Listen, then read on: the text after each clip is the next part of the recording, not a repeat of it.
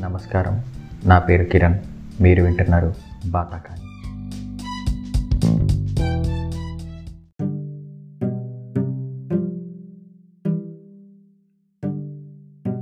ఈరోజు మనం మాట్లాడుకునే వ్యక్తి పేరు స్టామెన్ గ్రిగోరో. ఇతను బల్గేరియా దేశంకి చెందిన మైక్రోబయాలజిస్ట్. మైక్రోబయాలజిస్ట్ అంటే కంటికి కనపడిన జీవుల మీద పరిశోధన చేసే వ్యక్తి అనమాట ఇంతకీ ఈయన చేసిన పరిశోధన ఏంటంటే యోగట్లో ఉండే బ్యాక్టీరియాని కనుగొన్నాడు.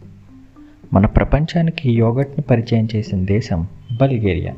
ఆ బల్గేరియన్ యోగట్కి ఎందుకంత రుచి అంటే దానిలో ఉండే లాక్టోబసిల్లస్ బల్గారికస్ అనే బ్యాక్టీరియా వల్ల. ఈ బ్యాక్టీరియాను అతను పంతొమ్మిది వందల ఐదవ సంవత్సరంలో అంటే ఆయన ఇరవై ఏడవ ఏట ప్రొఫెసర్ లియోన్ మసోల్ అనే పరిశోధనా కేంద్రంలో కనుగొన్నాడు.